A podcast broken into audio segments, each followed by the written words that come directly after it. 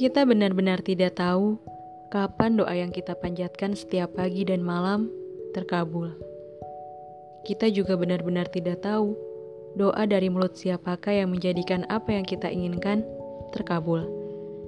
Barangkali kita, atau mungkin hanya saya sendiri, merasa bahwa lebih membutuhkan daripada orang lain. Namun dengan berat hati kita tetap memberi sembari menggerutu. Namun ternyata doa yang terkabul itu berasal darinya yang kita beri, darinya yang lapang karena kita bantu angkat bebannya.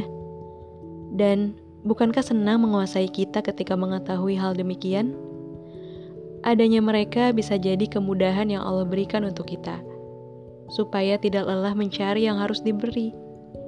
Begitu juga dengan mereka yang hadir untuk menguji emosi.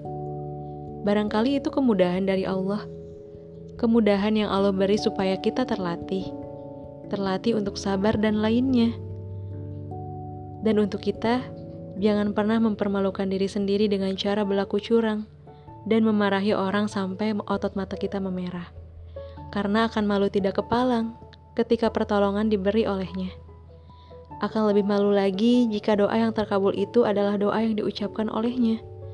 Kita beri marah, ia balas dengan doa. Doa sebaik-baik doa. Lalu, mau dibalas dengan apa kesempurnaan balasan doa itu?